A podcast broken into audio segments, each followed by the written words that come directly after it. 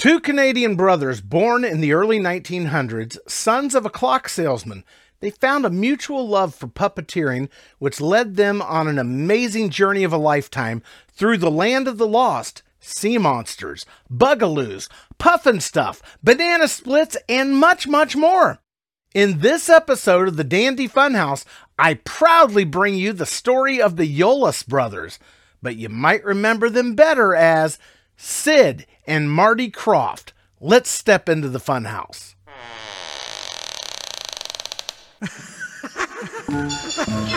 Where am I? You just entered the Dandy Funhouse. Hello and welcome to the Dandy Funhouse, video show, podcast, and blog.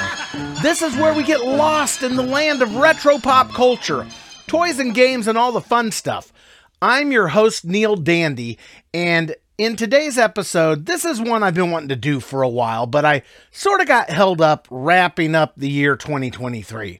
Now, that that's all behind us, I figured I'd kick off 24 with a bang and bring you the story of the amazing creators of some of the most timeless kids shows of the 70s and 80s, Sid and Marty Krofft. Now, if you don't know who Sid and Marty Krofft are, I, being in my mid 50s, find this almost unfathomable, but there might be some younger viewers, listeners, and readers who have never heard of them. And I want to be welcoming if you might fit this description. These guys created iconic TV shows like Land of the Lost, Sigmund and the Sea Monsters, The Bugaloos, HR Pufnstuf, The Banana Splits, and a whole lot more. A lot of their work was kind of like Muppets before the Muppets were a thing but more fantasy type. I hope that made sense. Now, together, the Krofft brothers' resume boasts 26 television series and 21 specials. Whopping! But to really get an idea of who these guys were, I think we need to start back farther. Two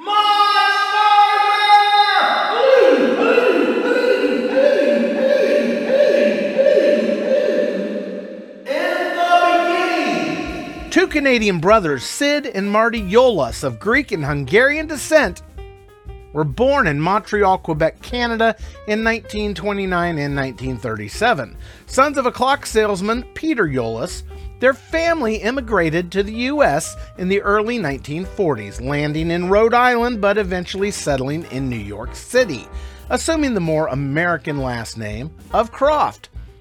The father, Peter, in addition to his profession of clock salesmanship, also enjoyed the theater and producing plays. Now, Sid, on the other hand, he discovered a love for puppeteering, and he performed some of his earliest work debuting in one of his dad's stage plays, an adaptation of Snow White. From there, Sid had the puppet bug and went into the world of vaudeville as a teenager before running away with the Ringling Brothers and Barnum and Bailey Circus, which billed him as the world's youngest puppeteer. Now, this allowed him to take his one man show called The Unusual Artistry of Sid Krofft International, and he parlayed his newfound circus notoriety into being the opening act for iconic performers like Judy Garland and Liberace. Meanwhile, back in New York, Sid's younger brother Marty started putting his older brother's secondhand puppets to work earning some money with local stage performances and honing his own set of skills, and more importantly, business acumen. His business smarts attracted the attention of older brother Sid, who eventually asked him to team up in an effort to bring his visions for bigger, better, and more spectacular productions to life. In 1957, they did just that, developing their first show together, a mature audience production entitled Les Poupées de Paris. They ran this production for several years, earning acclaim worldwide, performing for over 9 million people collectively, while also providing more family themed productions for Six Flags amusement parks. But it wasn't until 1965 that they eventually found themselves making their television debut after being invited onto The Dean Martin Show.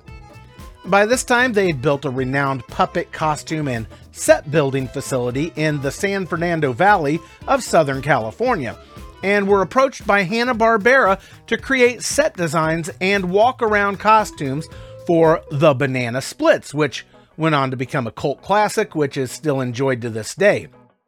In 1969, they struck a deal with NBC to produce their own TV series, HR Pufnstuf, which featured colorful sets, lots of puppetry, life size soft Muppet like characters, and lots of rudimentary special effects. HR Pufnstuf was a hit, a huge hit, and it led to a movie with Universal Pictures. Dandy fun fact Early in their career, Sid and Marty Krofft received a little sage advice from Mr. Walt Disney, who told them, Always put your name above everything you create because someday it's going to be worth something. They took his advice and they put their name at the top of everything they made, which is why their name is as recognizable today as the shows they created. The Krofft brothers found their forte with fantasy adventure, mostly aimed at the Saturday morning kids audience, which they dominated. Throughout the 70s, Sid and Marty Krofft they were a non-stop hit factory with shows like The Bugaloos, which kind of took the banana split story model of a rock band made of animal characters and placed it into the insect world. Sigmund and the Sea Monsters.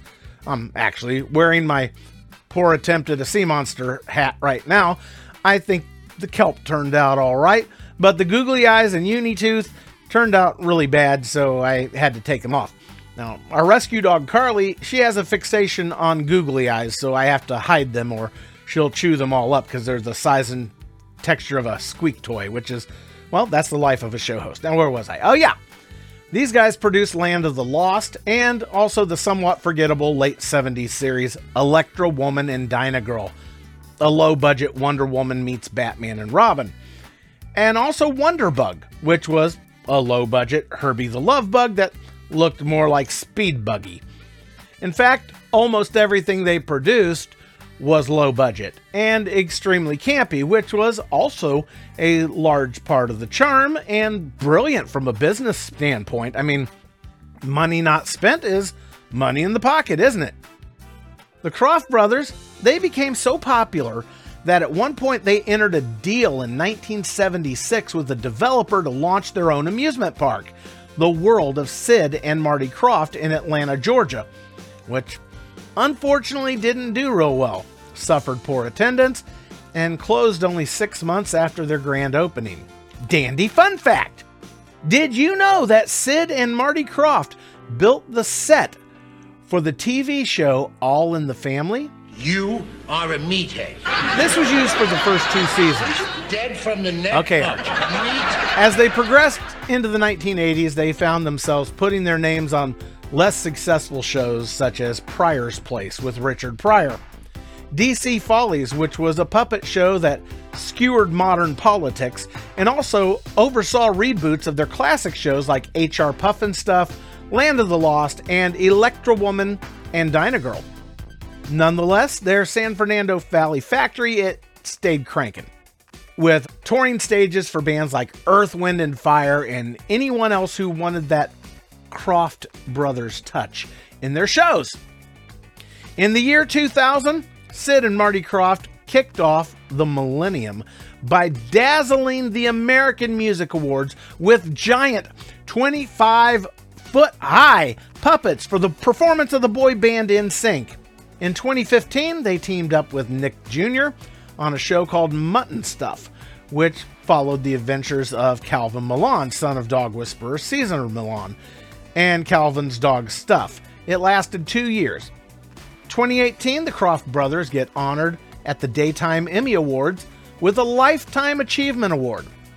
Sid was asked on the red carpet what his secret to success was, and he replied, Get Marty for a partner. When Marty was asked who his favorite character was, Marty replied, Well, uh, my favorite character's gotta be Sid. Brothers to the end. And in 2020, they received their long overdue star on the Hollywood Walk of Fame. In 2022, KrofftCon was launched, which is a convention around all things Sid and Marty Krofft. Both brothers attended the inaugural year, and the annual event to this day continues to feature stars of their various productions throughout the years, which you can meet in person if you attend KrofftCon. Sadly, the world lost Marty Krofft in 2023 to kidney failure at 86 years of age. Sid still goes to conventions and loves meeting fans old and new, and he'd love to meet you. And, well, ain't that a how do you do? There's the story of Sid and Marty Krofft, the campiest, kookiest, cheesiest, craziest couple of brothers you ever heard of. Their works will live on in infamy for many a millennia to come, and you know what else lives on? The overhead costs of producing this show. Therefore, I beseech you, dear viewers, listeners, and readers, to please consider supporting future productions of the Dandy Funhouse by visiting the website at dandyfunhouse.com and clicking on the patronage page where you can donate some cashola, moolah, begonias, and share some cheddar with yours truly. Supporters will receive access to exclusive bonus features not available to the general public, and super supporters will receive that exact same access. Plus, I'll mail you something special from right here at the Dandy Funhouse Studios if you provide your mailing address. Maybe a lock of kelp from my sea monster hat. Podcast listeners can donate via a button in your podcast app of choice. It usually has a little dollar sign on the button. At least on my app, I listen on Podcast Addict. And five star reviews wherever you can leave them always receive my undying gratitude. And that's gonna do it for this episode of the Dandy Funhouse. Time for me to puff my stuff right on out of here. I really appreciate you stopping by. Come back real soon, right here to the Dandy Funhouse, where everything is always fun and dandy. Sea Monster, you later.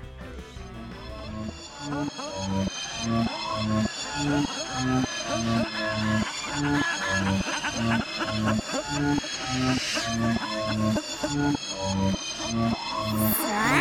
mesters nesters. Ui. Ja, maar hé.